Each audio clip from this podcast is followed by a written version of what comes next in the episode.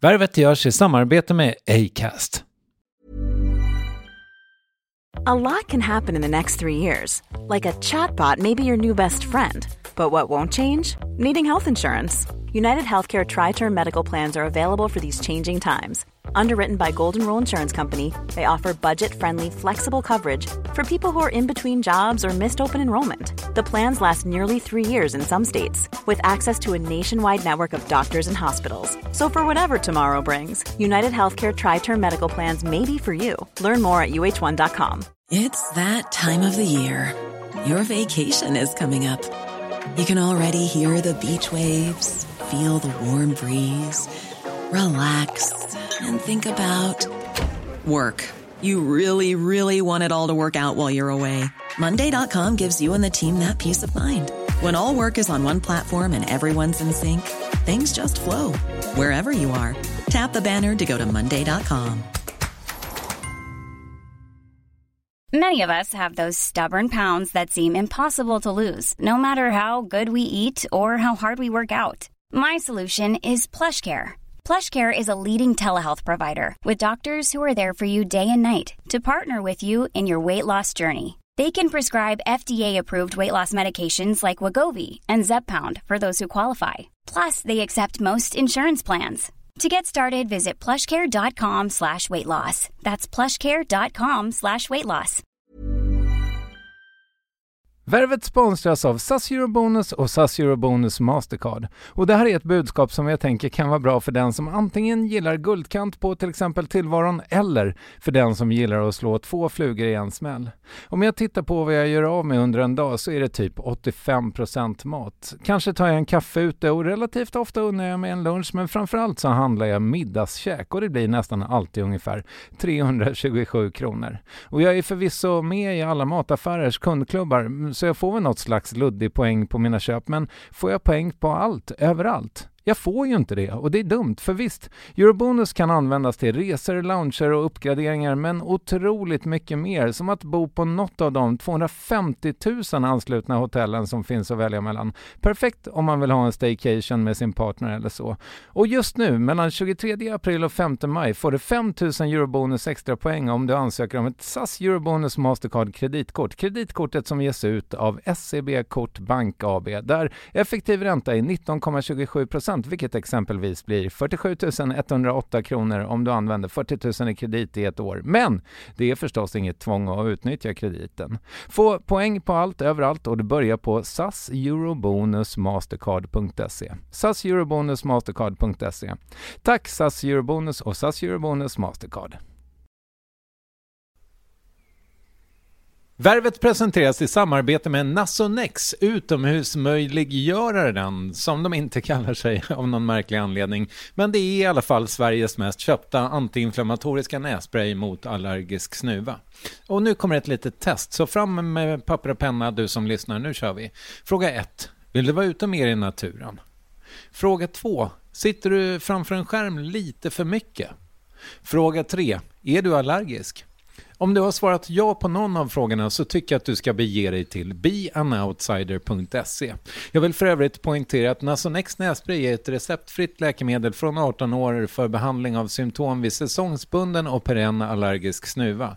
Rådfråga läkare om du är eller tror dig vara gravid eller ammar eller om du planerar att skaffa barn, har en obehandlad infektion i näsan, nyligen har genomgått en näsoperation eller har en skada i näsan. Får ingen effekt inom 14 dagar eller om du redan använder läkemedel med kortison ska du kontakta läkare. Använd ej mer än tre månader utan läkarkontakt. Stort tack Nasonex och beanoutsider.se. Men ibland kan jag bli så här, ha, hur länge ska jag jobba med det jag gör? Eller, och det beror inte på att jag inte trivs med det jag gör, men det kan bara vara så här att jag känner att fasiken, vad ska jag göra resten av mitt liv? I många svenska hem är han en konstant, ett sällskap till frukosten sedan nästan 15 år tillbaka. Men hur hamnade egentligen Jesper Börjesson, en av TV-Sveriges kanske mest musikintresserade profiler, i TV4s Nyhetsmorgon? Det är en inte så lång historia som vi dock givetvis avhandlar alldeles strax och den karaktäristiska dialekten stammar från Skåne och Småland. Således är det kanske inte supermärkligt att just han landade några av de större intervjuerna som gjordes med Ingvar Kamprad och intervjuer har också blivit lite av hans specialitet.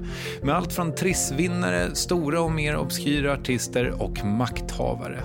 Men idag vänder vi på steken i vad som i folkmun går under benämningen Värvet avsnitt 377 med mig, Kristoffer Triumf, producent Klara Åström och Månsson och alltihop är utgivet av Acast. Här är Jesper Börjesson.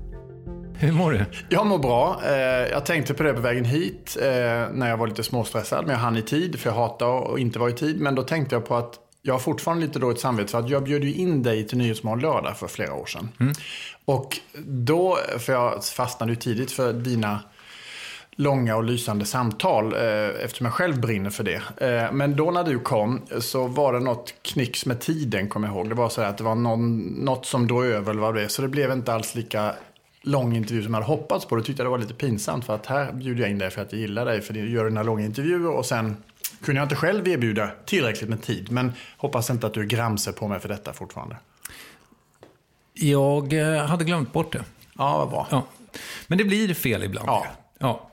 Du, eh, jag tänker att du är en nu får du, jag hoppas du inte tar illa upp, men du är en väldigt rolig typ av gäst för mig. För att du är en person som otroligt många vet vem det är.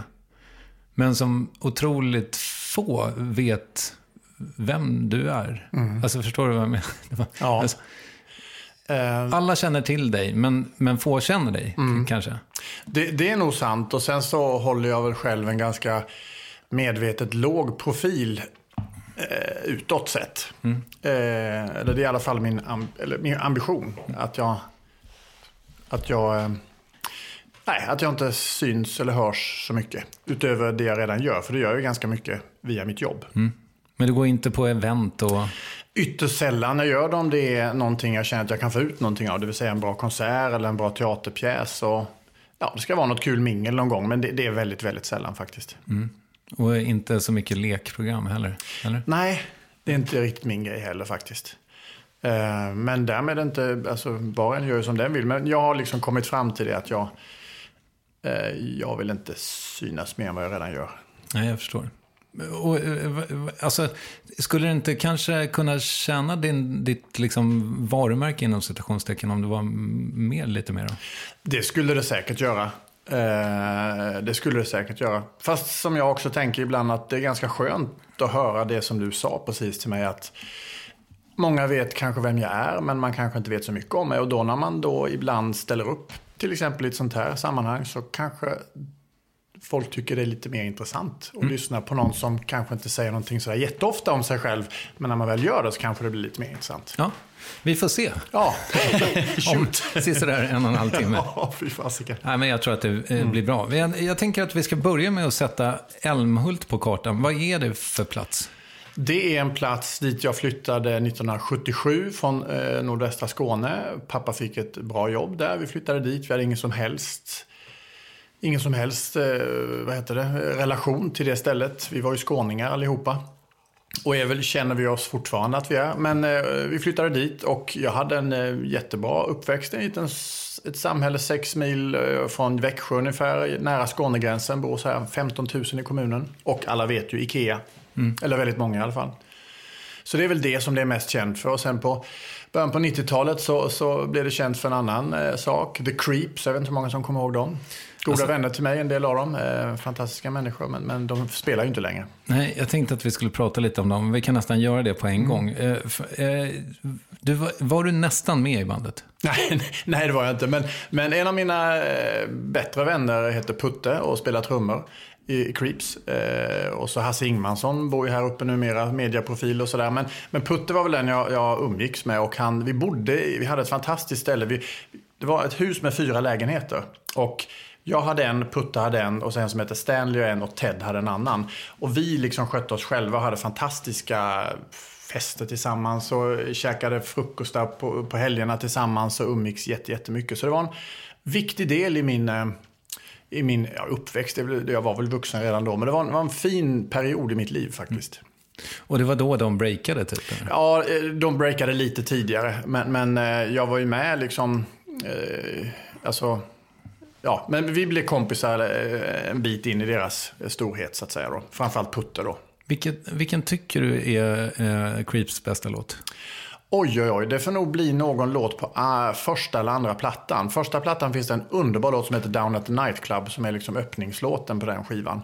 Andra, det skulle möjligen vara Two Souls kanske då. Öppningslåten på andra plattan som jag också tycker är helt fantastisk. Okay.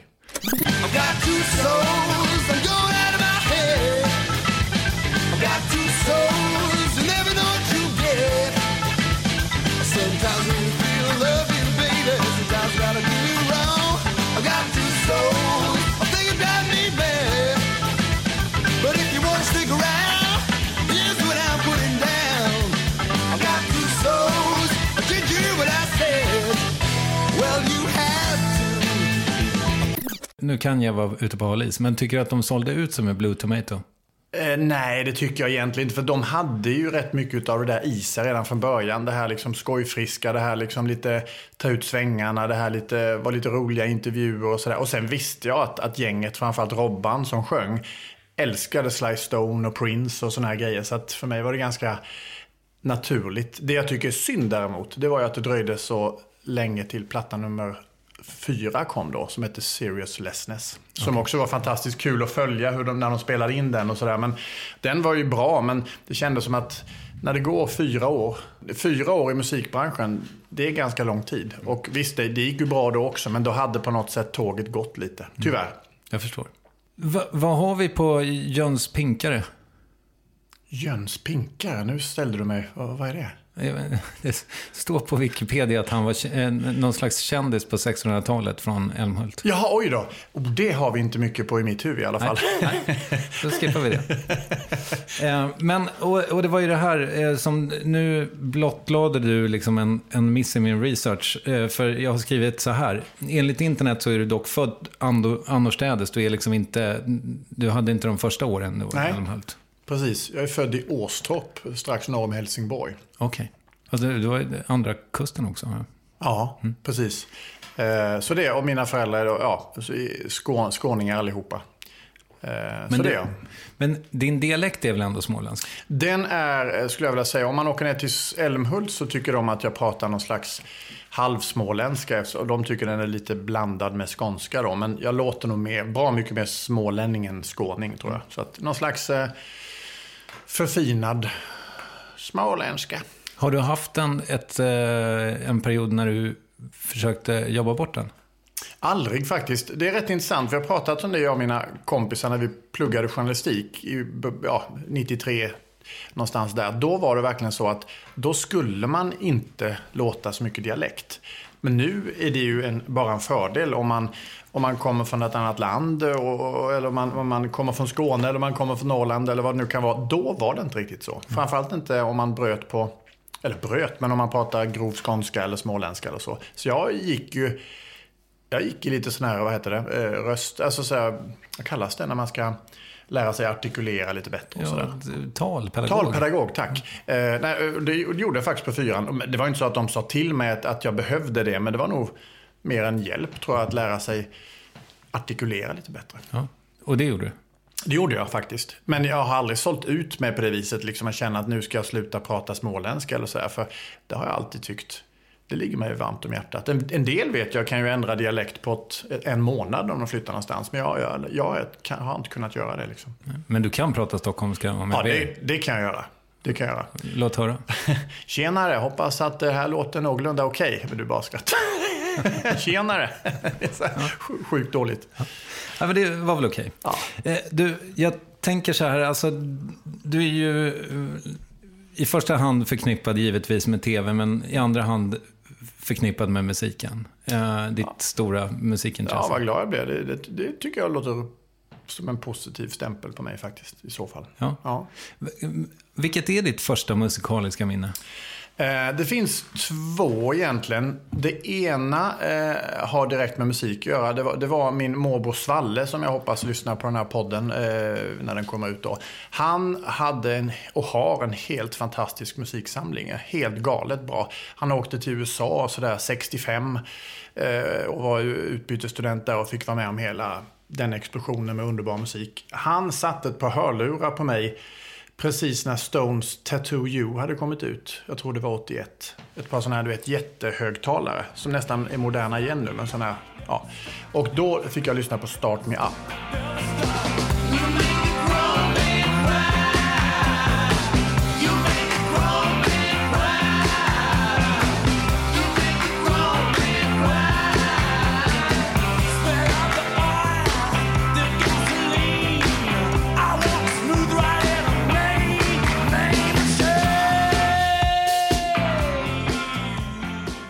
Och det, det, det är liksom sådär, jag kommer ihåg att håren bara reste sig. Ehm, sen hade jag lyssnat på musik innan och köpt singlar och sådär. Men det var liksom när jag kände att det bara hände någonting. Du var tio bast då? Ja. Det andra eh, var nog när... Eller jag, jag säger tre och jag säger det snabbt. Det andra var då när Gyllene Tider kom till Älmhult. När pappa tog med mig och vi fick stå på något cykelställstak och titta in när Gesslo-gänget röjde. Det var i samband med Moderna Tider. Så det måste också varit så här 82 eller något.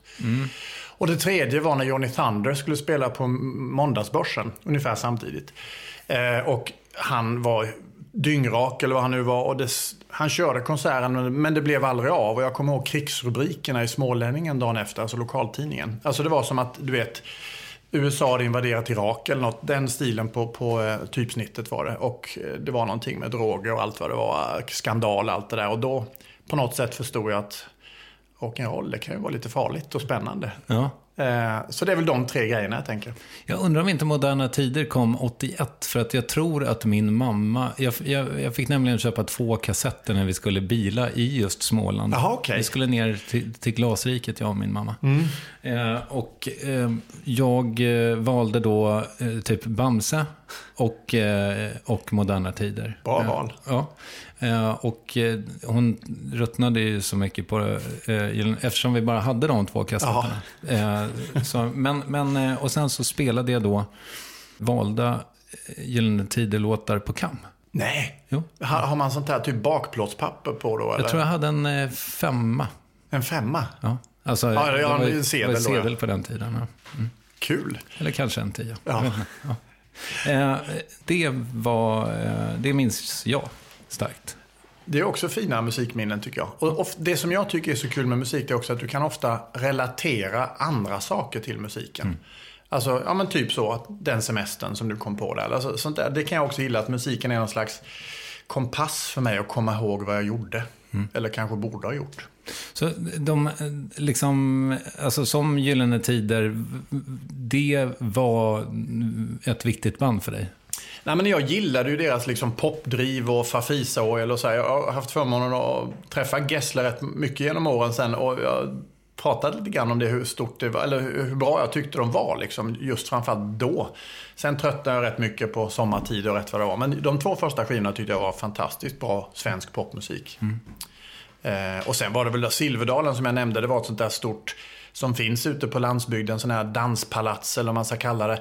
Där det var två, tre diskotek och så var det då en scen och så kom alla folkparksbanden eller och spelade. Och, och de, 99% av dem stannade i Älmhult för det var ganska stort. Så att jag såg ju en del där. Det var, det var kul. Så där, där upplevde jag nog livescenen ganska tidigt. Och du, för du är ganska mycket en konsertperson. Ja, framförallt har jag nog varit det. Sen tycker jag det är jättekul att gå fortfarande. Jag har eh, en god vän till mig som heter Pierre som har drivit musiktidning i många år. Tidningen Sonic om det är någon som känner igen den. Eh, Vi har sprungit jättemycket på konserter och eh, vi gick senast på Lemonheads här faktiskt tidigare år som var bra. Men sen så ser man ju nu tyvärr tycker jag, nu pratar jag om Stockholm, men jag tror det gäller även i en del andra städer att att eh, spelställena får ju slå, slå igen. För att, att stadsbilden klagar på något sätt. Och det tycker jag är otroligt tråkigt. Ja, det är klart. Särskilt om man då gillar konsert som du gör. Ja, jag tog tunnelbanan hit till dig nu och när jag då passerade Slussen så ser man ju var den här klassiska rockklubben Debaser en gång låg i Slussen. Ja, Och där finns den ju inte längre. nej, Tyvärr. precis. Jag kände eh, kanske framförallt ändå för filmen Geva. Ja, det är det ju, precis. Det, det är sant. Men det hade ju lite med musik att göra också. sig. Ja, precis. Vilket också korrelerar ungefär i samma eh, ålder. Alltså 83 kom Ja. G kanske. Nu gissar jag bara. Ja, Olle Ljungström. Ja, herregud. Mm. Vad eh, gjorde du liksom på fritiden när du var barn? Hade du något så här, var du sportkille eller? Jag spelade framförallt som så många andra barn fotboll, eh, men brann kanske aldrig riktigt för det. Däremot handboll var min sport. Eh, Och jag fick höra att jag var ganska bra på det. Jag var lång och så hade jag, spelade jag på högerkanten och sköt med min vänsterarm, vilket då var tydligen en bra kombination. Det tyckte jag var roligt som attan. Sen så, ja, i slutet på gymnasiet så, så dog det väl ut också. Jag förstår. Det är, eh, jag noterade också att du, eh, det, det var ingen slump att du sköt med vänstern eftersom du är vänsterhänt. Nej, precis. Jag noterade det när du skrev på duken här. Ja, nej men så det, det gjorde jag. Eh, så det var väl idrotten. Eh, vill du höra mer vad jag hittade på eller? Eh, Om jag vill. Ja. nej men jag, ehm, eh, nej men jag tror jag väl hängde väl rätt mycket med kompisar som man gör när man, när man växer upp sådär. Men sen så hade vi då, jag nämnde ju det tidigare då när vi, när vi umgicks med med Creeps Putt och en del andra. Vi var ett stort gäng som gjorde mycket tillsammans, som hade musiken som intresse. Eh, som, eh, det fanns och finns fortfarande en enorm eldsjäl som heter Per Fältenborg som, som start, var med och startade en, en rockklubb där vi ville på något sätt integrera Älmhultare och IKEA-folk som kom från hela världen. Eh, ja, men det, dit kommer ju folk från New York och Japan och vad du vill liksom och jobbar något år sådär. Och det är ju en fantastiskt cool coolt möte kan det ju vara. De vet inte riktigt vad de ska göra på efter jobbet och vi vill ju bara träffa dem och sådär. Så att då bildade Per och några till en, en rockklubb där vi försökte mötas, vilket vi gjorde några år också. Och fick dit skitbra liveband och ståuppare och en del teater och sådär. Körde ett par gånger i månaden. Jättekul minne faktiskt. Ja, men det förstår jag. Eh, Och jag tror faktiskt att vi lyckades under några år eh, faktiskt integrera eh, de här båda världarna på något sätt. Men hur gammal var du då? Ja, men då var jag väl runt, strax ja, runt 20 skulle jag tippa. Ja, okej. Något sånt. Så jag var, ju, jag var ju äldre, ja precis. Men, eh, eh, men det, det, det är ett fint minne faktiskt. Men det verkar inte som att du hade så jävla bråttom. För många som jag möter här, eh, tänker jag, tar första bästa biljett ut från hemstaden. Alltså särskilt om man kommer från Ja. Strängnäs till exempel. Ja. Eller någon annan skithåla. Jag Förlåt drog, Strängnäs, eh, jag nog, skojar bara. Vi, vi hade det fint ihop. jag drog nog för gott 93 någon gång. Och då var jag 20, jag fyllde 71, 22 ja. Eh, men sen hade jag ju jag hade ju bott lite i Malmö innan och jag hade... Nej men och eftersom vi drog iväg på så mycket och vi var det här stora gänget. Så, så, så var det inte så att jag kände att jag... Det var ju aldrig så att jag kände att jag, att jag skulle stanna i Älmhult. Och med det sagt så, så, så skulle inte det vara något fel i det överhuvudtaget. Men, men jag kände att jag, jag, jag drar iväg liksom. Men eh, sen var det nog i och med journalistiken jag kände att där öppnade sig en, en väg ut på något sätt. Min känsla kring dig är att du, du, du har ju aldrig varit mobbad. Eller? Nej, nej. Jag minns någon gång i och för sig när jag kom från Skåne då, att, men det var ju bara, du vet, att man pratade konstigt. Var inga, så. Och sen blev en gång, var det någon som sa någonting till mig att, ja, bara för din pappa har ett jävla bibliotek hemma. Ja, men det var någon som tyckte att vi hade lite för mycket böcker hemma, men, Okej. men ä- inte annars. Nej. Men Du var, men alltså var du populär? Jag tror jag var någonstans i mitten. Alltså aldrig några problem att, att ha kompisar. Eh, träffade tjejer eh, och så. Alltså, nej, jag, jag, jag, jag tror jag var varken... Jag var inte impopulär men jag tillhörde ju inte liksom in i gänget heller på något sätt. Det tror jag inte jag gjorde. Bra i skolan gissar jag att du var också. Eh, betygsmässigt sett var jag inte speciellt bra. Jag hade låg någonstans eh, kring dåvarande, alltså vårt betygssystem, säga att jag låg 3 och 5, 3 och 6, inte jättebra. Eh, men det tror jag snarare berodde på att jag kanske inte ansträngde mig tillräckligt mycket. Vad gjorde du med, vad hade du för gymnasie, vad gjorde du där? Jag gick samhällsvetenskaplig som det hette då. Eh, för att de frågorna eh, alltid har intresserat mig mycket. Historia, samhällskunskap och politik och sånt där. Det gjorde det redan då, så att det var ganska enkelt. Sen då, eh, du gjorde lumpen. Det gjorde jag. Eh, 1991. Jag tror det var samtidigt som eh, Jeltsin och de höll på och eh, när Ryssland höll på att klappa igen fullkomligt, där de sista resterna av det. Och då vet jag att det var lite beredskap och sådär. Men jag ville absolut inte göra lumpen. Varför inte det? Nej, alltså det var bara tanken på att vara eh, mer eller mindre inlåst ett år någonstans och tvingas göra saker som jag inte ville göra. Det var helt, helt fruktansvärt kände jag. Eh, men så att jag, min, min plan var då att såklart eh, göra så dåligt ifrån mig som möjligt på de här mönstringarna och så vidare. Eh, och, och, sen få någonting så snabbt som möjligt, så kort tid som möjligt. Eh, och jag, blev, jag lyckades väl halvt om halvt. Jag blev sån här, eh, till slut blev jag taxi och busschaufför eh, och lastbilschaufför i eh, Ljungbyhed i Skåne. Men jag låg inne i 11 månader men jag behövde inte röra ett vapen och jag var ledig varannan vecka under stor del av den tiden. Så att, ja, och fick eh, körkort för tung lastbil? Ja, men det, jag hade nog fått om jag ville det, men jag, jag tog inte det. För det skulle vara, jag var inte intresserad av det. Vilket många där som eh, körde epatraktorer och annat och lastbil och så för den delen. Fantastiskt trevliga människor. Men de tyckte jag var helt dum i huvudet som inte tog det. Mm. Eh, men jag kände att vad skulle jag med det till? Jag kommer ju aldrig använda den då. Du har inte ångrat det? Nej, faktiskt inte. men, men, ja, förlåt. men det roliga är nämligen nu, jag är gift med, med min fru sedan, sedan lång tid tillbaka och eh, hon kommer från en militärfamilj. Okay. Mm. Det är lite roligt tycker jag. Men eftersom jag själv var så anti. Ja, jag förstår. Ja. Ja. Men eh, vad, vad skulle du göra med livet då? Så när, när fick du kon på eller vad hade du för planer innan du fick kon på journalistiken? Eh, då hade jag nog inte så mycket kon på, eller planer, mer än att jag kände att jag ville syssla med någonting som låg i liksom någon slags, eh, det här med samhällsvetenskapliga alltså, frågor på något sätt. Alltså so sociala frågor eller ja, statskunskap, alltså, någonting sånt. Alltså väldigt svårt att skala ner. Men, men sen så, eh, en av mina bästa vänner eh, flyttade till Älmhult och började jobba på tidningen Smålänningen. Och eh, han hade då varit i USA och, och utbildat sig. Och, ja, han var en liten udda figur när han kom till Älmhult Carl Victor hette han. Eh, fantastisk människa. Men han och jag satt på en fest och pratade och sa men du borde ju liksom, du borde ju ta dig an journalistiken tyckte han. Eh, och då var på den tiden man kunde få, eh, vad hette det nu? Alltså, jag var arbetslös och väntade på skolorna skulle börja och så kunde man då stämpla och jobba. Eh, kom, ungdomspraktik hette det.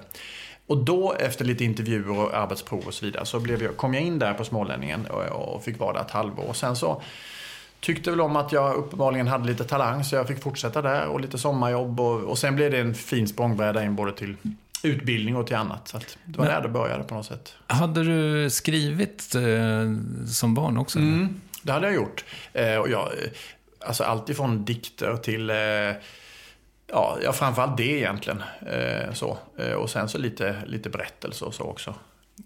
En och annan låttext? Ja, jag försökte nog. För det var så. Jag, jag, det var, jag blev ju så här, det var ju, kompisar till mig hade ju band och jag, eftersom jag in, äh, inte kan spela så var det ju bara liksom micken som återstod på något sätt. Mm. Och då gjorde jag några taffliga försök men eh, det var, jag kände att nej, det var inte riktigt min grej. Varför inte? Alltså, sjunger du dåligt? Jag har nog fått höra, nej, eller, nej det tror jag nog inte att jag skulle göra, inte så. Sen vet jag inte om det hade varit, eh, om det hade passat i rockmusik eller pop eller så, det vet jag inte. Men eh, nej, igen, jag kanske inte gav den tillräckligt eh, rejäl chans egentligen. Är du tillräckligt extrovert? För att vara rockstjärna? Väldigt bra fråga faktiskt. Eh, jag tror verkligen inte att jag är det. Eh, och det tror jag också lite grann det vi började prata om det här med, du sa att inte så många vet så mycket och så, att jag känner att jag, nej, jag, har, jag har lite svårt för det där. Vilket låter helt sjukt när jag jobbar med det jag gör. Men, men jag eh, tycker det är lite jobbigt att ta plats i, i andra sammanhang som inte har med den offentliga delen med jobbet att göra så att säga. Mm. Så att det ligger nog rätt mycket i det, som ja, du säger. Jag förstår. Eh, alltså, hur var tiden på Smålänningen? Det var, eh, eftersom Carl Victor jobbade där som, som en fantastiskt god vän, eh, så var, alltså det var en sån här drömgrej. Det var nästan som när jag började, sen när man sen började plugga, att man äntligen hamnar med folk som man hyfsat likasinnade som. Att man då hittade någon man kunde prata med och man hade ungefär samma inställning till livet och så. Så att rent på ett personligt plan var det sjukt utvecklande för mig. Eh, och även på det privata då, eller på, på, på, alltså efter, med journalistiken eftersom jag kände att det var ju verkligen det jag... Jag kände direkt att det är ju det, där, det, är ju det här jag vill göra. Mm. Så det, var, det, var, det, var, det där halvåret gav mig otroligt mycket. Eh, och sen så... Du gjorde något grä, gräv också på någon, eh, något störtat flygplan. Ja, vilken research du har gjort. Det var eh, grannar där vi, där vi bodde. Alltså, och han då, Knut, hade varit inkallad i andra världskriget och så vidare. Han berättade för mig någon gång om att ett plan hade störtat utanför, utanför, eh, utanför Älmhult. Och jag, jag tyckte det här var lät jättespännande. Så, men det har ju aldrig... Och så frågade jag chefen på Smålänningen om, om vi hade gjort någonting om detta. Och jag höll på att gräva i tidningslägg och så hittade ingenting. Liksom. Och sen och så lyckades jag lokalisera det där och så var det bara en liten rutten trä, ett ruttet träkors och så helt igenväxt. Så började jag med att skriva en artikel om detta och jag tyckte det var synd att, att jag kommer inte ihåg exakta detaljerna varför det här planet hade störtat och så. Men det, det blev några artiklar i alla fall. Vilket sen ledde till att kommunen eh, gjorde i ordning det här stället. Aha, okay. Och jag pratade även med eh, någon änka tror jag som var, alltså, vars man då hade störtat och sådär. Mm. Så det, det, var kanske mitt första gräv om man säger så. Mm. Kul att du drog upp det. Ja, men det har inte blivit så många gräv. Nej, det har det inte blivit. Alltså jag har gjort en del, alltså jag har ingick i TV4, hade ju en grävgrupp där jag ingick ett tag och så och eh, gjorde några grejer. Och, jag var även väldigt intresserad av de här IB-skandalerna och lite sånt här och Stig Wennerström. Jag gjorde några sådana här grävjobb, men nej, någon grävreporter är jag ju inte. Mm. Alltså så, nej. Ja, ditt liksom, huvudsakliga bread and butter är ju ja. Nyhetsmorgon. Ja, det är det. Och då tänker jag så här, att vi skulle göra ett sånt här klassiskt DN-reportage. Kommer du ihåg det? En, en dag med. Och så ja, var det så här klockslag. Ja, liksom. precis. Ja. Fast vi, ja, vi åker inte ut till TV4 och Nej, hänger, hänger, ett dygn på riktigt. Utan, ja. Men jag tänkte bara, så här, vad, hur, hur ser en sån dag ut? När, när kommer du till jobbet? Liksom? Jag eh, bor ju på Lidingö, strax utanför Stockholm, så att jag har ganska nära till jobbet. Och då ringer klockan fyra på morgonen. Och så är jag på jobbet halv fem. Okay. Så att då är det bara så här, ja, då har jag snitslat banan hemma, jag har lagt ut kläder, skorna uppknutna och allt det. Alltså så att det bara är liksom att duscha och kliva in i det man ska. Um, halv fem så träffar jag redaktören och bildproducenten och skriptor och Soraya, min kollega. Eh, fantastiska Soraya. Vi, och, och då, då har vi liksom haft möten på eftermiddagen innan. Alltså telefonmöte där vi går igenom allt som ska hända och sen så sitter man och läser på som en tok på kvällen då. Eh, så när jag kommer till jobbet så putsar vi väl eh, om det har hänt någonting på, på natten, om det är någonting vi behöver göra, kasta ut något eller dra in något. Sen, eh, vad gör jag mer? Sen går jag väl och äter frukost, skriver ut manus, klär på mig. Kvart i sex börjar sändningen. Och hur, manusen, är, de, är du alls med och pillar i dem eller? Eh, ja, det vill jag nog påstå att jag är. Eh, jag kommer från, jag jobbade ju med Nyhetsmorgon lördag i, i, åtta år. Och där var jag ju en väldigt aktiv del av det. Alltså jag satt, då satt vi ju en vecka och knådade på något sätt. Mm. Eh, och, men nu är det ju mer nu är det inte lika mycket, men, men det finns ju vissa grejer som jag är väldigt involverad i. Saker som jag brinner för, som jag kan lite mer kanske. Eh, men sen så är det klart att de här flödesgrejerna. Eh, alltså det, vi har ju jätte, jätteduktiga researchers som, som gör de här förintervjuerna. Eh, skriver lite frågeförslag och så vidare. Sen så går vi igenom allt det här och det är ju ofta att man lägger till eller drar ifrån eller studsar en annan vinkel och sådär också. Men, men grovjobbet gör jag ju inte. Mm. Och när du då, när eh, sändningslampan tänds så att mm. säga, hur, hur, eh, hur är det för dig? Ja, jag är nog förvånansvärt lugn tror jag faktiskt. Eh... När man googlar dig så, så kommer det ju, då finns det en tråd, jag tror det kanske var på Facebook, om att du är så stressad i ja, sanning. Ja, ja, men så här. Ja, nej, men jag, jag, kan, jag, jag har läst det också. Eh, en del tycker jag pratar för fort. En del tycker jag avbryter. Eh, jag själv känner mig inte stressad överhuvudtaget. Eh, men jag försöker svara en del av dem då på att framför allt när det handlar om, om, om lite ansvarsintervjuer om du förstår vad jag menar. Framförallt politiker eller makthavare av olika sätt. De måste man avbryta. Mm. Det är bara så. Annars så slutar de aldrig prata. Annars så vill de bara prata om det de själva vill prata om. Och det kan inte vi tillåta bara. Vi måste avbryta dem. Mm. Det i kombination med att det, vi har reklam på fyran, att vi ibland eh, har reklampauser. Vilket gör att eh, de här slottarna som vi kallar dem, eller alltså de här liksom, eh, bitarna när vi har intervjuer, ja, de kan ju inte bli hur långa som helst heller. Och ibland då, när man är mitt uppe i ett resonemang och så måste man avbryta och sluta. Det säger sig självt att det blir ju inte alltid kanske världens mest Alltså det, det, of, of, ofta så liksom går det bra, men det är klart att ibland blir det lite stressigt. Mm. Men jag skulle inte beskriva mig själv som, en, som att jag sitter och stressar mig genom Nyhetsmorgon. Jag tror jag har driv. Men, men om, det är ju trist såklart om en del uppfattar mig som stressad och att jag inte kan ta det lugnt. För att, men samtidigt har jag fått massor med eh, folk som har hört av sig som tycker att just när jag var på lördagarna att de gillade det här att man tog det lugnt, att jag gjorde långa intervjuer och, och så. Så att ja, jag tror det beror lite grann på. En del tycker det och en del tycker inte det. Mm. Hur kommer det sig att du bytte bort eh, lördagarna då? Eh, det var en kombination av att jag blev tillfrågad av mina chefer att, att göra det. Eh, och det, blev, eh, det blev ju en... Eh, det hände ju lite när, när eh, Peter Gide slutade och när Tilde beslutade sig för att syssla med annat. Och sen så kände jag väl själv efter åtta år på lördagarna att att det skulle vara kul att komma in lite mer i den vardagliga eh, svängen så att säga. Mm. Hur har det påverkat ditt familjeliv? Eh, ja, det får jag nästan fråga dem om. Men jag, jag, jag, sa så här till, när jag pratade med Victoria, min fru då, eh, inför det här, så, och vi diskuterade detta. Eh, så, hon har ju alltid stött mig och, och aldrig liksom, däremot kan hon ställa väldigt relevanta frågor som är, som är värda att fundera på tio gånger. Och det gjorde hon här också. Men det vi kom fram till var att om jag tar jobbet så ska det liksom inte påverka just familjelivet.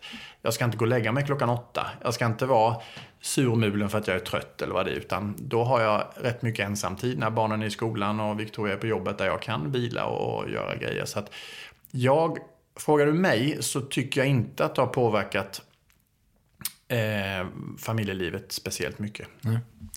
Men du är inte med och käkar frukost? Och det är ju naturligtvis det som måndag till onsdag som, som jag tycker är tråkigt då. Eh, framförallt när, när ibland barnen, barnen kanske har sagt att ja, har sagt att det är synd att du inte är hemma ibland på morgnarna. Mm. Men då har de sin fantastiska mamma som är hemma. Men eh, sen kan jag ju vara hemma torsdag, fredag då, mm. såklart.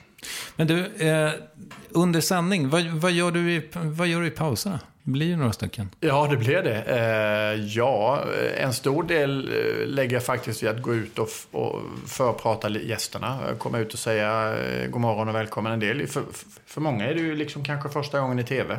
Andra är ju råruttade. Eh, och, men det kan vara bra att säga hej ändå. Och, eh, så det försöker jag göra mycket. Och sen så... Eh, Hinner du alltid det? Inte alltid, men ofta. Mm. och sen försöker jag har lite, alltså, man kommer ju varandra väldigt nära, som när jag jobbar med Soraya nu till exempel, min kollega.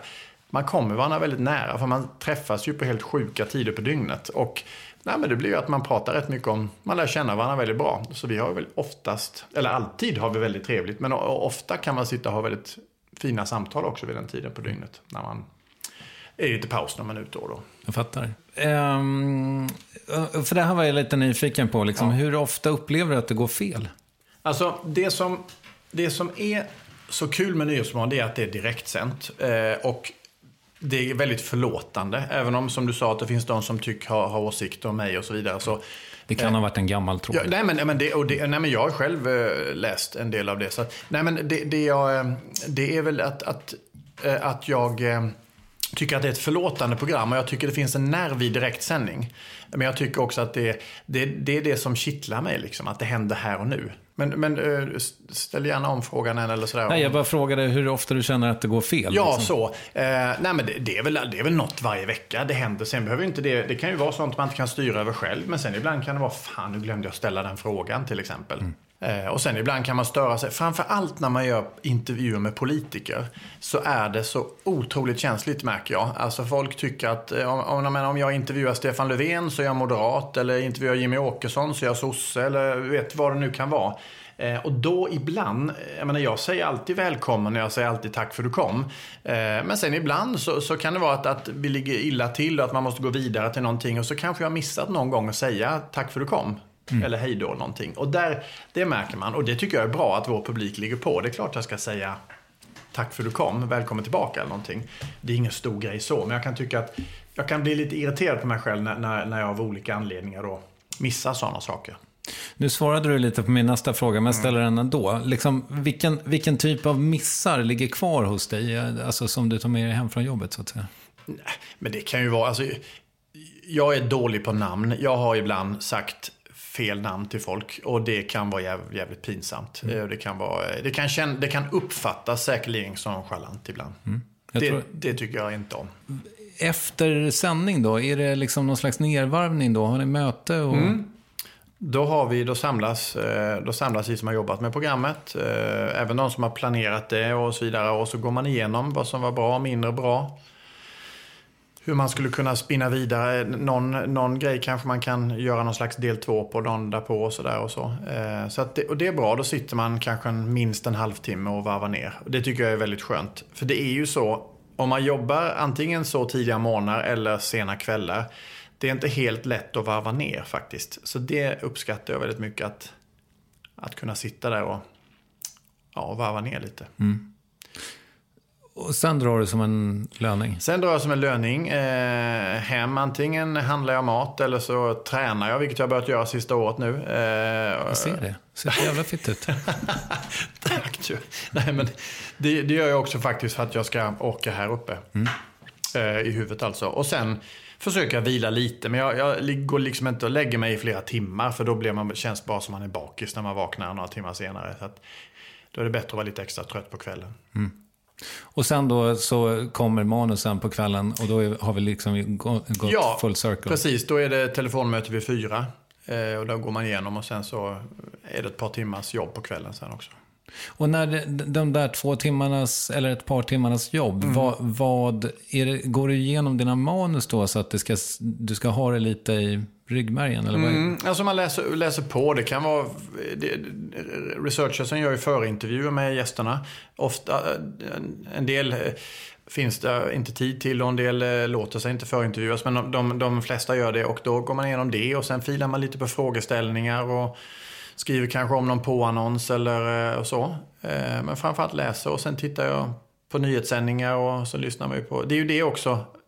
Alltså det som är om man är nyhetsjunkie på något sätt så är man ju, har man ju på något sätt en då följer man naturligt med vad som händer. Men det är ju det här lilla extra pillet, det här liksom fila på frågor och liksom dramaturgi och sånt där som man tittar mycket på. Har du blivit nyhetsjunkie eller har du alltid varit det?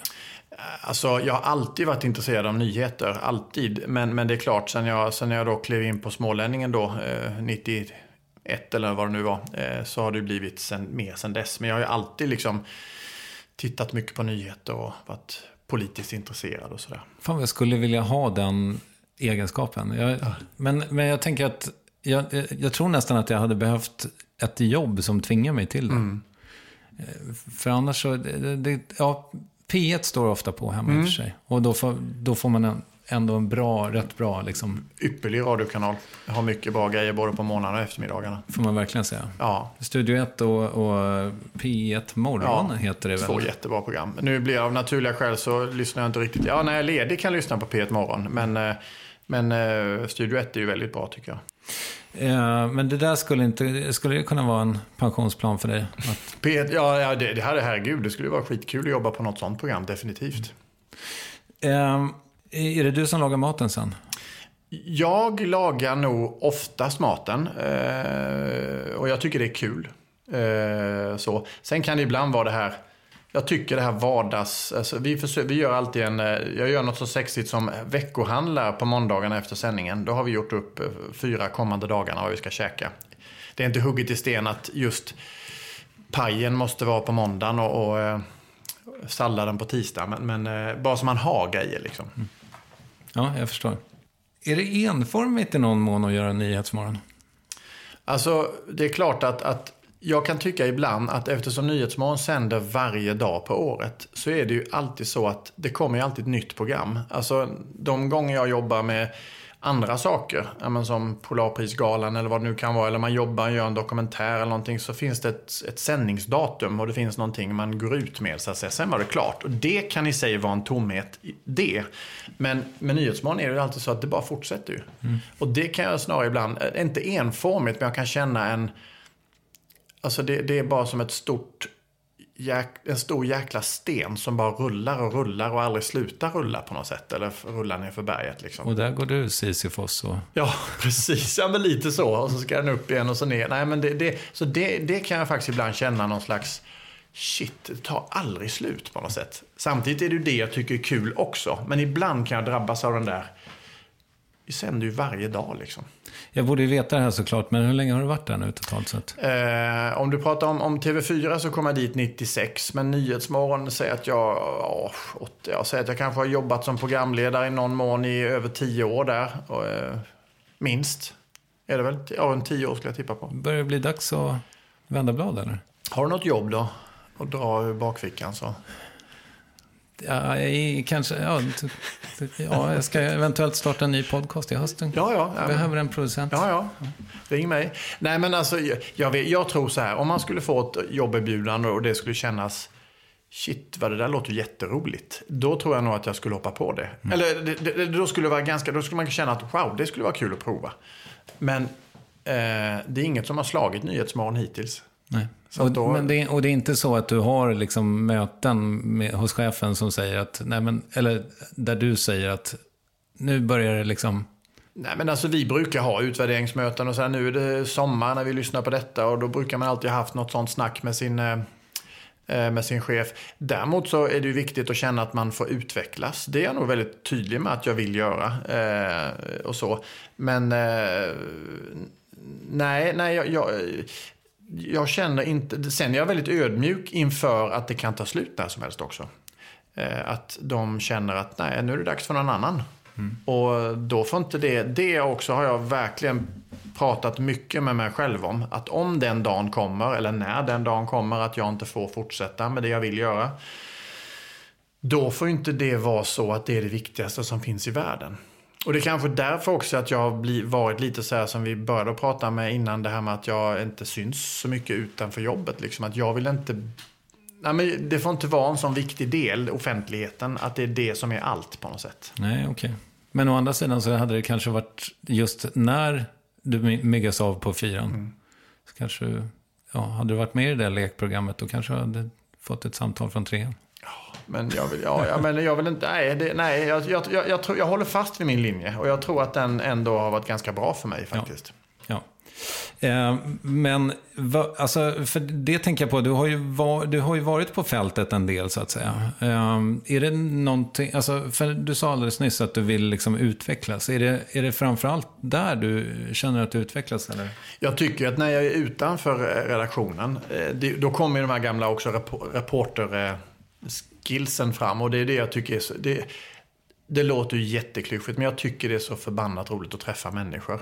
Mm. Det finns så många underbara människor i det här landet och även i världen. Och eh, spännande människor och farliga människor och vad du vill. Det är intressant att träffa alla dem, tycker jag. Och det, så att jag tycker det är väldigt, väldigt roligt att få göra de sakerna. Mm. Eh, och, för, och, när jag jobbade med lördagarna så var jag faktiskt ganska ofta ute och gjorde långa intervjuer ute och reste runt och gjorde det. Mm. Eh, så det, det brinner jag för, det vill jag fortsätta att göra. Du, eh, du har ju dock gjort andra saker också. Till exempel den här bevakningen av kungafamiljen. Mm. Hur är det att jobba med det? Eh, spännande på många sätt. Eh, eh, ibland är det frustrerande, ibland är det, eller oftast är det ofta jättekul. Man får resa till platser där kanske inte hade varit innan. Ehm, men det, jag tycker det är kul och... Varför är det frustrerande? Nej men det, alltså det kan ju vara så att man är ju en, alltså det är ju en, en, en stor maskin som måste rulla på sitt sätt. Och ibland... Hovet, eh, alltså. Ja, precis. Och det kan ju vara, det är ju så mycket sånt där, du vet när det är statsbesök eller när det är, när, när, när någon i kungafamiljen ska träffa den eller den. Alltså det är så mycket, det är så uppstyrt om du förstår vad jag menar. Och, mm. Så att det är så svårt ibland att, då kan man säga, ja men vi skulle gärna vilja göra så, för då blir det bättre tv. Och det är ju inte det att, att hovet är ovilligt. Det är de, de, då jag tycker de är ovanligt anpassningsbara. Men ibland, det är ju grejer som är 200-åriga traditioner. Och de kan vi inte bara rucka på alltid liksom. Nej, jag förstår. Så sådana grejer kan ju vara lite frustrerande. Eh, men, men, känner du att du har fått access liksom? Eller är det väldigt mycket alltså, villkorat? När du... ja, men alltså, det, är väl, det är väl både och. Eh, men jag tycker att eh, jag tycker det är jätteintressant och spännande att träffa kronprinsessparet. Mm. Eh, där kan jag verkligen säga att man får bra access, det vill säga att man, att man kan prata med dem när saker och ting händer. Alltså, om, jag, menar, jag har varit med på flera resor med, med dem och när, när man liksom, jag kommer ihåg en gång när vi gick i ett fruktansvärt, alltså ett flyktingläger i, i Beirut, när man du vet, det ligger sopor och avföring på, på, på gatorna och man ser folk som inte har det så jättebra och det hänger livsfarliga ledningar i, i, i vad heter det, över oss. Och, och att då, där och då, prata med kronprinsessan när vi går där och ser detta. Eh, hur, hon, hur kronprinsessan upplever detta. Till exempel, där, då är man ju där och då gör man ju, det är ju det jag brinner för att göra tv med, att det händer här och nu. Mm. Då är det liksom, och det är hon väldigt duktig på tycker jag, att, att fånga upp sådana saker också. Så det är spännande att se. This Mother's Day, celebrate the extraordinary women in your life with a heartfelt gift from Blue Nile. Whether it's for your mom, a mother figure, or yourself as a mom, find that perfect piece to express your love and appreciation. Explore Blue Nile's exquisite pearls and mesmerizing gemstones that she's sure to love. Enjoy fast shipping options like guaranteed free shipping and returns. Make this Mother's Day unforgettable with a piece from Blue Nile. Right now, get up to 50% off at BlueNile.com. That's BlueNile.com. Hey, it's Paige DeSorbo from Giggly Squad. High quality fashion without the price tag? Say hello to Quince. I'm snagging high end essentials like cozy cashmere sweaters, sleek leather jackets, fine jewelry, and so much more. With Quince being 50 to 80% less than similar brands. And they partner with factories that prioritize safe, ethical, and responsible manufacturing. I love that. Luxury quality within reach. Go to quince.com slash style to get free shipping and 365 day returns on your next order. Quince.com slash style. As humans, we're naturally driven by the search for better. But when it comes to hiring, the best way to search for a candidate isn't to search at all. Don't search, match with Indeed. When I was looking to hire someone, it was so slow and overwhelming. I wish I had used Indeed. If you need to hire, you need Indeed. Indeed is your matching and hiring platform with over 350 million global monthly visitors, according to Indeed data, and a matching engine that helps you find quality candidates fast. Ditch the busy work. Use Indeed for scheduling, screening, and messaging so you can connect with candidates faster. And Indeed doesn't just help you hire faster. 93% of employers agree Indeed delivers the highest quality matches compared to other job sites, according to a recent Indeed survey. And listeners of this show will get a $75 sponsored job credit to get your jobs more visibility at Indeed.com slash podcast. That's Indeed.com slash podcast. Terms and conditions apply. Men sen när du väl har bandat det där, då ska det godkännas i tre led hos hovet? Eller? Nej, absolut inte. Okay. Nej. Mm. Eh, det, det, det, nej, det har jag inte varit med om. Eh, sen så är det ju alltså att, att eh, vad ska du säga nu? Det låter som att jag tvekar. Det är absolut inte. Jag tappade tråden bara. Nej, det, ska, det gör det inte. Utan eh, eh, sen hittar man ju ett förhållningssätt till... Jag menar, den här våren har jag träffat kungen flera gånger. Eh, och, och när, man, när man då liksom märker att man träffas på olika platser, man får kanske ett förtroende eller man, man känner sig mer bekväm i det här. Och, eh, det, det är ju liksom en, eh, det är en process att komma in i förstås. Mm. Eh, och, och sen en annan sak som, som är intresserad av samhället så måste jag också säga att jag tycker att man kan vara för eller emot kungafamiljen, eller att vi har en kung och en drottning. Det säger jag ingenting om. Men det som är intressant att se på plats ute i världen, det är ju vilken impact de har. Hade vi haft en folkvald president, det kanske man ska ha, jag vet inte. Men hade vi haft det så är jag ju helt övertygad om att det hade ju inte varit en tiondel så stor uppmärksamhet då för någon som väljs var åttonde år. Mm. Här har man ju några, jag har varit i Japan till exempel och nu var jag på, på i Irland nyligen där det är stora sådana näringslivsdelegationer som följer med. Eh, Alltså det, dörrarna bara öppnas ju. Och det är intressant att se det på plats faktiskt. Mm. Eh, och kronprinsessan är ju en av FNs såna klimatambassadörer. Eh, det är ju rätt tydligt hur kronprinsessan lyfter de frågorna var helst hon kommer. Just det. Ja, hon går ju till exempel genom Sverige nu. Det gör hon också, precis. Ja, hon tar inte bilen. Precis. Men, Jag kan säga att hon håller ett väldigt högt tempo. ja, jag förstår. Ja. Är det, men är det där någonting du ska fortsätta med? Alltså, du gör ju uppenbarligen det här året också, Ja. för du följer om ett år antar jag. Ja, eh, det får du fråga mina chefer om. Men, men eh, jag hade tyckt det var ganska kul att göra det. Eh, sen får man se vad det finns för planer för framtiden. Men, men eh, gärna om jag får själv få välja. Och det är också det jag tycker, det är också intressant. Det är ju så många som har åsikter om det också. Alltså, framförallt är det väldigt många som tittar. Det, finns ett, eh, alltså det är också något jag har lärt mig väldigt mycket av de här åren. Att, att det finns ett stort intresse för vad de gör. Och framförallt vad, alltså jag tror vi bevakar alldeles för lite vad de gör egentligen. Jag tror snarare att tyvärr handlar väl mycket om eh, alltså vad de har på sig och eh, ja, du vet sådana här saker. Jag tycker ju att det var det som lockade mig när jag fick frågan att, att verkligen se på nära håll vad det är de gör. Och hur de gör det. Ja, för jag antar att det är väl ganska mycket jobb ändå. Alltså jag, när jag är iväg på resor, då, eh, alltså då, då slutar ju mitt pass innan deras pass slutar. Alltså det är, du vet, då går någon mediabuss där klockan halv sju, sju på morgonen och sen håller man på 12 timmar. Eh, och sen så får vi vara med kanske, om dagen avslutas med någon middag, då kanske man är med och tar lite bilder där. Sen får inte vi vara med där mer, då går vi och lägger oss sen eller vad vi gör. Då fortsätter ju de. Och sen så är det upp igen. Så att det, det, det jobbas hårt kan jag säga. Ja, det måste ju vara en väldigt speciell, alltså det vet ju du mer än jag kanske, men hur påfrestande det ändå är att vara i sändning. Mm. Och de, de är ju liksom det 12 timmar i sträck. Nej, jag, jag är, det, det, är också, det är jag väldigt imponerad av också, att, att klara det. För det är ju någonting som, jag menar de naturligtvis har drillats in i och fått hjälp med, men jag tror inte det räcker bara. Jag tror att du måste vara gjord, du måste vara av en viss sorts skrot och korn för att klara det faktiskt.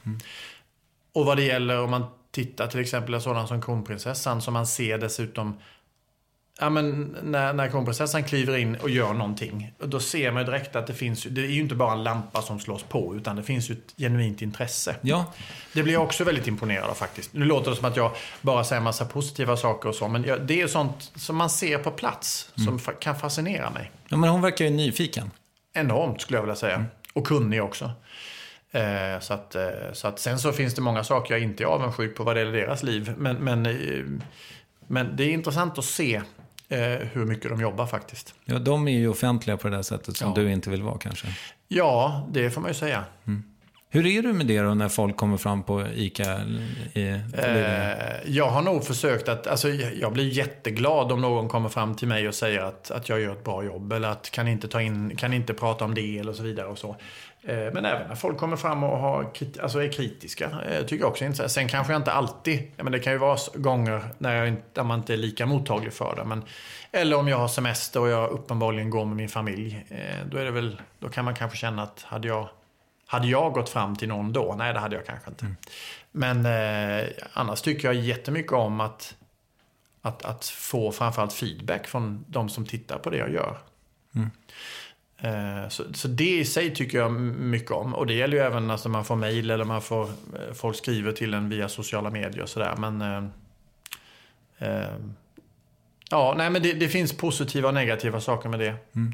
Vi var ju inne på det lite tidigare också, men i den mån du blir kritiserad, vad är det som går in? Vad gör ont liksom? Nej, men det ska väl vara... Jag tycker jag har, tack och lov, förskonats ganska mycket för det. Men det ska ju vara om det är någonting, eh, jag menar, så rena rama personpåhopp sådär klart. Fast samtidigt är så... Nej, men alltså det som du sa tidigare, där vi pratade om det här med att eh, en del upplevde att jag var stressad och sånt. Sånt kan jag tycka, det är, jätte, det, det, det är klart att jag tar åt mig av det. För jag tycker att det är tråkigt att jag i så fall upplevs som någonting jag själv inte tycker att jag är. Eh, då är det kanske svårare att göra någonting åt också, eller? Ja, men det är sånt, man får tänka på sånt där. Jag, jag jobbar med mig själv varenda, efter varenda sändning, vill jag bara tala om. Jag, menar, det är, ju- jag vill ju bara bli bättre och bättre. Men, eh, nej, men sen så tycker jag väl, det är väl någonting som, som eh, inte bara jag drabbas av, det tror jag du också gör, och många andra. Vi lever ju i ett samhälle idag där det är så lätt att bara ta upp telefonen och dra iväg en tweet eller ett mail eller ett sms eller vad du vill. Och jag kan tycka att det leder till, det leder till att mycket mycket känslor liksom. eh, Jag bara får utlopp liksom. Och det leder ju till näthat och vad du vill och påhopp och sen kan det vara bra grejer också. Men man märker ju, alltså, det, jag återkommer till det, politik, det, alltså, vi, det, vi lever ju i ett sånt otroligt polariserat land idag, eller samhälle snarare. Liksom att, och där det dessutom finns en, en, en, eh, en, en, en, en, ilska mot journalistik och journalister. Eller att, och, jag menar, ta bara det här fake news och allt vad det är. Liksom, alltså att det, finns, det tycker jag har blivit tydligare bara de sista åren. En, en slags, ja, vad pysslar vi med egentligen? Vems ärende går vi och allt det där. Det tycker jag är ganska... En aversion mot, mot eh, journalistkåren, så att Ja, säga. ja.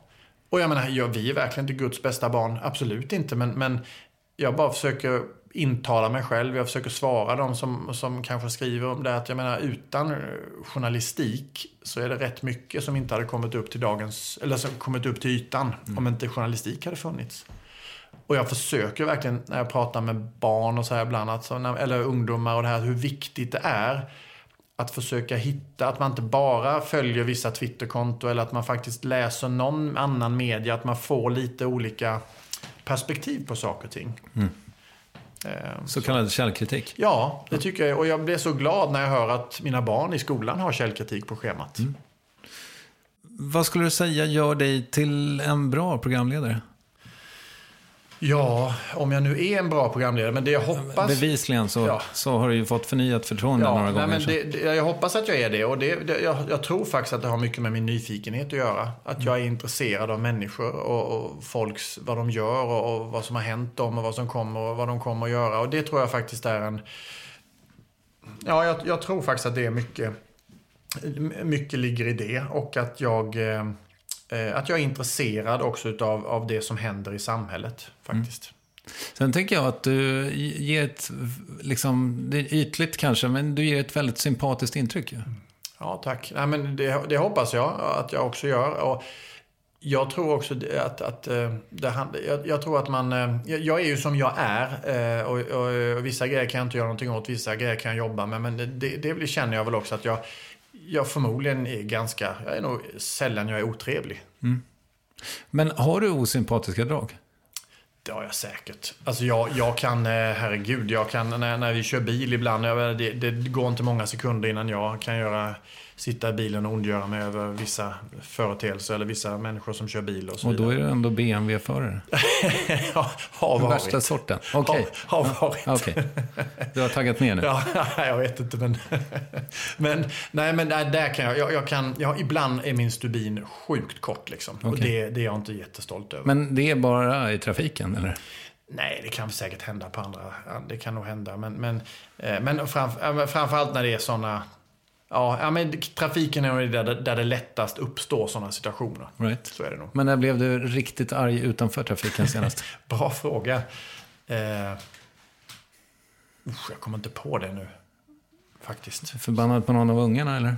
Ja, men det har man ju blivit. Ja, men det, men det, ja precis. Ja, men nu är det ju så här, de är ju, de är ju liksom i en ålder nu där, alltså tonår och grejer och så här. Och det, är grejer, det kan man ibland uppfatta som en frustration. Alltså, jag vill ju vara en bra och god förstående förälder, men ibland är det ju, de, det händer ju grejer i deras knoppar och kroppar också som man inte riktigt alltid hänger med i svängarna. Och där man ibland kan uppleva, eller man, jag kan uppleva en jag fick jag kramp i låret här. Där man ibland kan uppleva en viss frustration att man, att man inte hänger med riktigt. Eller att jag kanske uttrycker mig på helt fel sätt.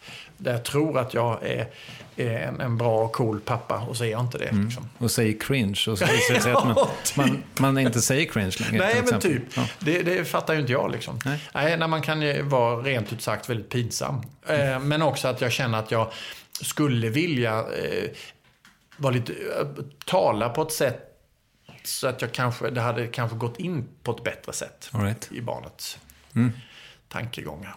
Men eh, verkar det bli bra eh, folk av dina söner?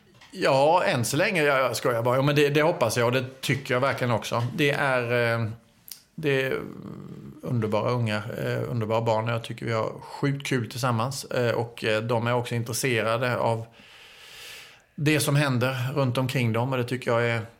Det, har både jag och Victoria försökt att få dem att vara. Eh, och, och, så. Men du verkar ha haft med dig det också. Det var liksom högt i tak hemma, mycket diskussioner. Ja, det, det har. Och det, det kan jag faktiskt komplettera lite med då när du pratar om varför det blev journalistik just. Att det har alltid varit liksom mycket diskussioner hemma om politik och samhälle. Och liksom, jag har alltid blivit lyssnad på, vilket jag har Alltså jag är så otroligt glad för det, att jag har blivit tagen på allvar, att jag har blivit lyssnad på av mina föräldrar, alltid. Och det, kanske, det är väl en av de grejerna de, som jag, som jag eh, har, har satt mest värde på, så att säga. Och som jag verkligen försöker, jag försöker vara en sån person, försöker vara en sån förälder själv. Där, där man blir, där, där, jag vill att, där jag vill att de ska känna att, att jag lyssnar på dem. Mm. En sak som jag inte vet, har du syskon? Jag har en fem år yngre bror. Okej. Okay. Mm. Är ni tajta?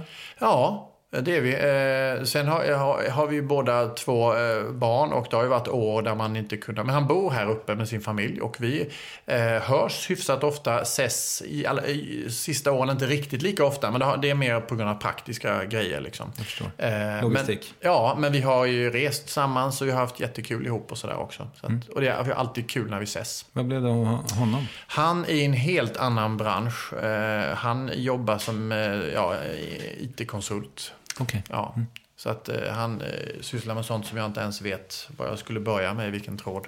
Ja, jag förstår. I din då nära nog 25-åriga karriär, mm. vilka jobb är det du liksom är stoltast över? Den dag du tvingas söka jobb och ska ja. visa ett CV? Ja, du. Alltså, jag... Eh, det finns ju klart vissa intervjuer eller vissa skalper som man har varit med och... Ja, men, eh, spännande och kända personer. Men, eh, nej, men samtidigt så tycker jag att det har varit jättekul. Jag har följt Ingvar Kamprad på ganska nära håll mm. till och från. Uh, gjort ett par program om honom. Tycker jag har varit väldigt roligt. Uh, var han, var han, uh, hade han lite douche-tendenser eller? Alltså jag tror så här, som jag har sagt tidigare, att man blir inte en sån framgångsrik eh, person om man inte är stenhård också. Mm. Så jag är helt övertygad om att han, att han var det. Sen hade han ju en, en, en otrolig folklighet i sig och kunde ta folk på sitt sätt och fick dem att ta... Alltså han, han, kunde vara den han ville. Sen var han väl naturligtvis alltid var. Han var ju van att bli lyssnad på på ett annat sätt. Jag menar, och jag tror att om inte han blev lyssnad på så såg han nog till att han blev lyssnad på. Det är jag ganska övertygad om. Men... Eh, det var ju ofta så när man växte upp i Älmhult och så här, men tror ni verkligen att han är så enkel som, som han vill göra sken av? Och det har ju även följt, den frågan har ju följt genom eh, hela hans liv så där på något sätt. Jag, eh, och jag har inget jättebra svar på det, men att jag tror faktiskt att han, att han faktiskt var det. Att han var en väldigt enkel människa. Mm. Sen är det klart att han bodde i stora hus och körde säkert en annan fin bil också, men, men eh, det var ju ingen person som hade åtta hus i Västindien och lika många någon annanstans. Liksom. Nej. Fler jobb som du är stolt över? Eh, ja, jag tyckte jag fick till en ganska bra intervju med Keith Richards när jag träffade honom mm. eh, en gång för några år sedan. Det tyckte jag var, det blev, för det var jag lite orolig för eftersom det är en person som har betytt så mycket i mitt liv eller mitt musikaliska. Alltså att, att det kan ibland vara lite svårt att träffa de här Eh, som, som man, eh, som, eh, och så är de ett asshole liksom och sen så blir det tråkigt. Men mm. han var verkligen inte det. Och det blev en väldigt spännande intervju, tyckte jag själv då. Men... Har, har, förlåt bara, vi ska återkomma till mm. de jobben som du är mest stolt över. Mm. Men när du ändå nämnde det, vilka, ja. liksom, finns det någon du kan nämna som inte har varit så sympatisk. Ja, men det har jag nämnt tidigare tror jag. Jag tycker inte att... Jag blir lite besviken på, på Rod Stewart till exempel. Jag tyckte att han hade en attityd som jag inte gillade överhuvudtaget.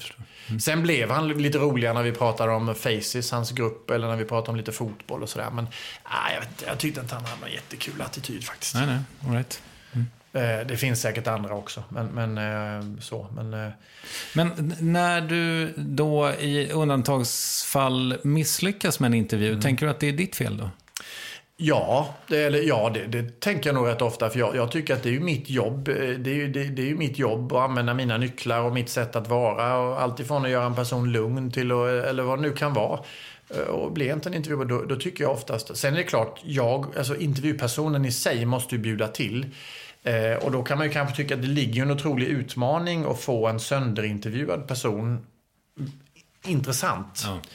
Eh, och, och det är ju mitt, min uppgift att få det, så det är klart jag kan tycka. Och det kan vara omständigheter, till exempel om man eh, är ute och bevakar kungafamiljen och sen så får man eh, av olika, olika omständigheter så kanske det inte blir lika lång tid man skulle vilja ha. Eller att det kan vara, att man kan känna, vad fasiken, nu åkte jag hit och sen så eh, blev intervjun inte så bra som jag ville. Men sen har jag kommit hem och det har blivit jättebra intervjuer och har jag varit jätteglad. Så att, säga, men, så att jo, jag lägger nog skulden på mig själv att oftast om det inte blir bra. Åter, tillbaka då till stolt-spåret. Mm. Ja. Den tyckte du var jobbig. Nej men det är svårt. Det är svårt att liksom, det finns ju starka ögonblick. Jag menar, det, jag, menar, jag tänker på när jag träffade eh, sångaren i Angels of Death Metal som gjorde en av sina absolut första intervjuer efter det här fruktansvärda eh, som inträffade i Paris. Eh, jag tror det var faktiskt en av de, eh, kanske till och med den första länge intervjun han gjorde efter det här. Eh, när de var i Bataclan och, och jag vet inte hur många som dog bara framför dem. Mm. Han bröt ihop fullständigt in, i, i, i sändning och det var ju sådär ibland kan man säga, är, är personen, alltså är en person, eh, jag tänkte faktiskt det när han kom, liksom, är det verkligen så att han är redo att prata om detta egentligen? Mm. Eh, och han, blev, han, var ju, han var ju helt knäckt. Han, kallade, han sa själv att han var en raw nerve, kommer jag ihåg.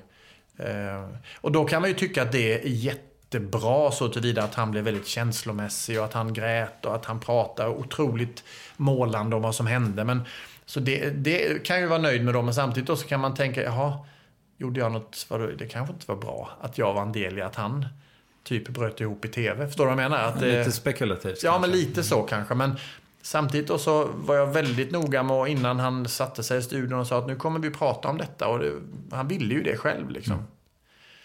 Mm. Känner du att du har varit, alltså, känner du att du har gått med på intervjuer där du kanske borde ha Alltså just av spekulativa skäl som du kanske borde ha skitit i? Alltså jag, jag, kan inte komma med något konkret exempel, men det är säkert så att jag har dragits med i någonting eller att man ibland, jag ibland inte har tänkt ett steg längre än vad jag kanske skulle gjort eller vad sådär. Det har mm. säkerligen hänt. Och när man måste vara extra noggrann med sånt, det är ju i samband med väldigt tragiska händelser. Jag tänker liksom, mm. nu, nu bara, det som bubblar nu, det kan vara terrordåd, det kan vara olyckor, det kan vara när man är ute, som jag har varit ute och letat efter barn som är försvunna eller vad du vill. Liksom. Eh, jag tänkte på när jag, var, när jag berättade om det här eh, flyktinglägret som jag besökte då. Eh, då, då vet jag att då, jag, satte mig ut, jag, jag satte mig ner och grät faktiskt efteråt när jag kom ut därifrån. Jag tyckte det var helt fruktansvärt. Mm. Jag, var, alltså, jag var helt knäckt när jag kom ut därifrån. Eh, och så vet jag att jag råkade fylla år just den dagen också. Så att då ringde jag hem och pratade med barnen och min fru. Och då, ja, men det, det var för mycket liksom. Mm. Men å andra sidan har det givit mig någonting. Alltså att ha besökt sådana miljöer har gjort mig till en bättre journalist tror jag också. En bättre människa. Att man har får perspektiv på saker och ting och ser hur det verkligen funkar på en plats. Mm. Att... Tycker du att det är viktigt, eh, nu är jag tillbaka på intervjuteknik mm. kanske, men för mig har det ju utkristalliserat sig genom åren att eh, även om jag i viss mån då eh, ibland kan känna så här, eh, något svar som du har givit idag har jag hört i en annan intervju kanske. Det, det tycker jag är jobbigt. Då, det, så ska det helst inte vara. Eh, är det viktigt för dig att du gör något originellt? Ja men det är klart, jag vill, ju, jag vill ju sätta ett avtryck på en intervju. Jag vill ju att det ska bli en bra intervju. Sen så är jag, inser jag ju inte naiv, jag inser ju att framförallt personer som har varit intervjuade tidigare, att det är väl svårt att få något helt unikt. Ibland, ibland har det nästan visat att jag skämts efteråt därför att jag trott att jag har kommit hem med någonting unikt. Mm. Och sen så, så inser man att no, där blev du rätt lurad. Alltså det var grejer som man har sagt, som, som den personen har sagt flera gånger tidigare. Och där, där jag bara, ja men hör på detta, det är skitintressant. Ja men hörde du inte att han eller hon gjorde det? Så då, kan, då kan jag känna mig så lite grundlurad om du förstår vad jag menar. Mm. Samtidigt, eh, de få intervjuer jag har gjort, alltså som har gjorts med mig, så inser jag ju också att eh, det är ju rätt lätt. Och det, och det, att jag har, det finns ju vissa grejer som jag har sagt till flera men det är ju inte för att jag vill gå the easy way eller på något sätt så, utan det kan vara det att den som intervjuar mig ställer frågorna om det eh, för att, jag vet inte, och då, vad ska jag säga? Det var det jag var med om, det var det jag gjorde. Jag kan ju inte säga det på något annat sätt. Nej, liksom. nej visst. Men ja, så, så är det väl. Och ibland så... får ju, autopiloten kan ju göra ett jävligt bra jobb Så också. är det. Eh, Men jag hade, och- eller har fortfarande en ambition. Men eh, jag vet så här, jag jobbade stenhårt på det. Eh, Det är att jag, jag har tänkt så här, första frågan ska vara någonting som ja, skakar om mig för mycket sagt. Men någonting ska vara lite oväntat. Det ska vara någonting, framförallt när, när man intervjuar personer som är typ sönderintervjuade eller kända, väldigt kända personer. Så här, att då ska det vara någonting som får dem att bara Oh shit, det var lite spännande. Alltså, jag kommer så väl ihåg när jag intervjuade Pavarotti en gång hemma hos honom. Eh, Frågade du om katthistorien är sann? Nej, det gjorde jag inte. Men däremot så började jag prata Zlatan med honom. För då hade Zlatan precis skrivit på för Juventus. Det här är en sån sak som du har berättat förut. Ja, jag vet. Ja. Men, men det, är för att jag, det kanske är också för att jag tycker att den är ganska... eh, Där, där så här, då kan det hända någonting. Men jag, jag ber mig, jag ska inte Mm. Nej, prata nej. mer om Jo, det. men, ja. men Ja. nu får du ge. Jo, men då, då, då vet jag att då, då var han ganska blasé innan. Och sen, så, sen var det inte det att jag ägnade Zlatan och vida uppmärksamhet. Det var två frågor, men då skakade de lite för honom. Då blev han bara så oj, ja det var intressant. Mm. Och så kunde man öppna det upp för andra frågor sen. Ja, jag, jag, jag, du vet, så, jag planterade mitt gräv, att jag visste om att du hade gjort det där grävet Ja. tidigt. Ja. För, för att få dig... eh, Mycket bra, och det Ja. lyckades ju också. Tack så hemskt mycket. Ja. En eh, fråga som jag inte är så förtjust i, eh, men som jag får väldigt ofta, och som du förmodligen får väldigt ofta också, kolon, drömintervju. Ja, precis.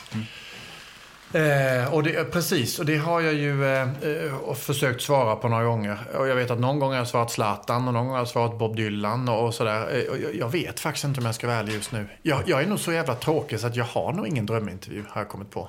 Ja, men det är lite samma sak för mig. Jag vill, Ja. jag vill, jag vill göra en... Eh, eftersom vi båda har frågat... Eh, jag, jag har i och för sig aldrig frågat Bob Dylan, men, men eh, Zlatan har vi ju lagt förfrågningar på, både du och jag, Mm. Ja. en och annan gång. Ja, ja. Och eftersom han inte har kommit efter 15 förfrågningar så vill han förmodligen inte. Nej, och, då, och då tänker jag att då blir det fan så mycket bättre med Jesper Börjesson som ville komma hit. Ja, det ligger mycket i det. Ja, eh, faktiskt. Nej, men, och jag känner att det, eh, precis, lite grann, alltså man ska, jag tycker så här, om det är någon person som man verkligen vill göra intervju, då ska man ju inte sluta så. Men jag kan också känna att Eh, då kan det vara bra om det får ligga och vila ett tag, som, som du är inne på. Det, han, då vill han väl inte komma. Sen ibland kan det faktiskt vara så att trots att man har frågat 15 gånger så har det ändå inte riktigt gått upp för huvudpersonen att till exempel du vill göra en intervju med Zlatan. Det kan ju vara så att inte han har fått reda på det. Eller att han har fått det presenterat sig i fel kontext eller någonting. Det har faktiskt hänt någon gång att Eh, nej men jag, vet, jag vet ju hur länge jag höll på att få en intervju eh, första gångerna med Ingvar Kamprad. Det höll ju på nästan ett år första gången. Och det var ju inte förrän jag via en kompis pappa eh, kunde alltså verkligen nå nära då. Och sen efter det så hade ju vi vår egen lite dialog han och jag. Men just det där att, nej men då fastnade ibland hos diverse eh, Gatekeepers. Gatekeeper som det så snyggt heter. Eh, så det har väl ibland fått mig att fortsätta då. Men jag kan ju verkligen förstå vad du menar. Att har man försökt länge med personer det alltid blir ett nej så bara, nej men då låter vi det vara. Ja. Robin, du får komma till mig om du vill. ja, precis. Har du inte intervjuat Robin? Nej, Nej, men det har du. det har jag. Men är eh, du skulle göra en lysande intervju med henne om, om, om, om hon kom. Ja, om, om hon vill. Mm. Så är hon jättevälkommen. Du, vad vet du om din framtid? Ja, eh, menar du liksom livet, jobbet eller allt sammans? Eller jag vet inte, vad tänker du? All of the above. Ja. Nej, jag, vet inte. Jag kan ju gå in i, liksom, gå in i perioder ibland där jag kan få lite ångest över det. Inte för att jag känner att jag behöver ha det, men därför att jag... Ja, men som till exempel det här med att jag, att jag har varit, att jag har jobbat med det. Alltså jag har varit på fyran sedan 1996. Men det är ju någonting jag är väldigt stolt över som jag tycker mycket om också. Men ibland kan jag bli så här, ha, hur länge ska jag jobba med det jag gör? Eller, och det beror inte på att jag inte trivs med det jag gör. Men det kan bara vara så att jag känner att, fasiken, vad ska jag göra resten av mitt liv? Det kan ge mig lite ångest faktiskt. Eller det är ett populärt ord. Men det kan ge mig liksom lite sådär tankar som inte alltid är så positiva. Liksom. Eh, Men så, jag vet Mm. Och, ingenting och, och vad tänker du då? liksom, alltså, för du måste väl ändå ha en plan B? Nej, men det är ju det jag inte har. Det är ju det som är så jobbigt. All right. Har, har, du, har du en plan B? Eller jag, jag har ingen plan B.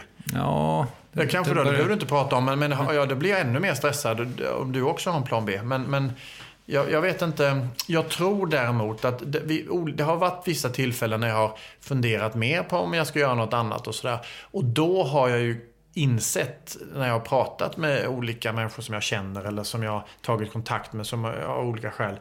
Att det på något sätt borde ordna sig. Mm.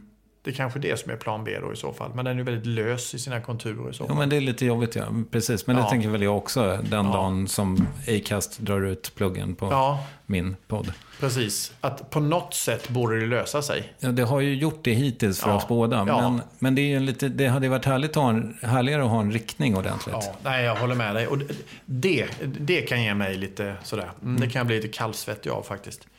Så du vet inget om din framtid, förutom att du ska, det ska tuffa på? Ja, nej, men alltså, jag, jag vill ju att det ska göra det. Liksom, och, eh, nej, det vet jag faktiskt inte. Och sommaren då? Ska du ut med båten nu? Då ska vi åka, först ska vi åka till våra kompisar i USA. Det ska bli jättetrevligt. Och sen så eh, blir det båt. Och lite annat, lite sådär. Ett besök i Älmhult blir det nog faktiskt också. Eh, vill du rekommendera något? Då tycker jag nog att man ska... Eh, eh, jo, det vet jag. Jag vill rekommendera de som inte har läst och de som har läst den tycker jag i så fall ska läsa om hela Utvandrarserien. Willem Mobergs Utvandrarserie. För det gjorde jag i, i, nu, under våren. Och slogs av hur förbannat bra det var, hela den här bokserien. Och hur otroligt aktuell den är. Och eh, hur mycket jag tror att eh, vi svenskar skulle eh, lära oss av att läsa om den igen faktiskt. Eller läsa den. Ja, jag har inte läst den. Nej, men då rekommenderar jag definitivt dig att göra det. Tack. Mm. Vem tycker att jag ska intervjua i Värvet? Bra fråga, bra fråga, bra fråga. Mm, mm, mm, mm, mm. Men då tycker jag i så fall tycker jag faktiskt att du ska försöka intervjua kronprinsessan. Se om du kan få kronprinsessan på en intervju. Jag skrev ett brev till henne, men jag, eftersom jag inte läser skvallertidningar så eh, reguljärt så hade jag missat det faktum att hon var höggravid. Så att jag Aha. fick ett nej. Okej. Men det kanske är dags att försöka igen. Ja, det tycker jag. Ja, men jag tror att i så fall hade ni haft ett trevligt samtal. Kan du lägga ett gott ord för mig? Självklart. Ja. Har du hennes mobilnummer? Nej, du, det har jag inte. Nej, okej. Men, men eh, du kanske kan meddela henne på något sätt att Ja, Kristoffer men är en bra kille? Ja, men det, det lovar jag. Vad fint. Om tillfälle uppstår så lovar jag göra det. Ja. Men du kanske ska träffa henne snart, eller? Eh, inte vad jag vet, men det, kanske, det blir det säkert någon gång efter, eh, efter sommaren. Kan jag tänka mig. Stort tack för att du tog dig tid. Tack för att jag fick komma. Det var väldigt spännande och kändes jättekul att prata. Hoppas att du har fått ut någonting av det. Ja, herregud. Jag tycker jag skötte mig okej, du som är proffs. Du skötte dig med den äran och du fick mig att känna mig väldigt avslappnad och eh, lyssnad på. Så att jag är väldigt eh, glad att jag kom hit. Tack.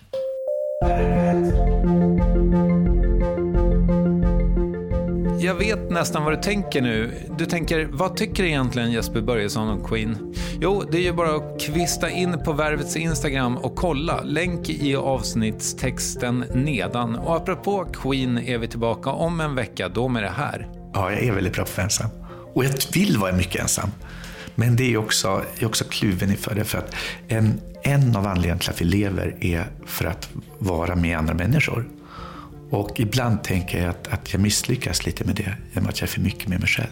Det går inte att ta miste på Jonas Queen of fucking everything Gardells stämma och du hör henne i minst en timme till här alldeles snart alltså. Till dess, tack och på återhörande MVHK Triumf. Hej!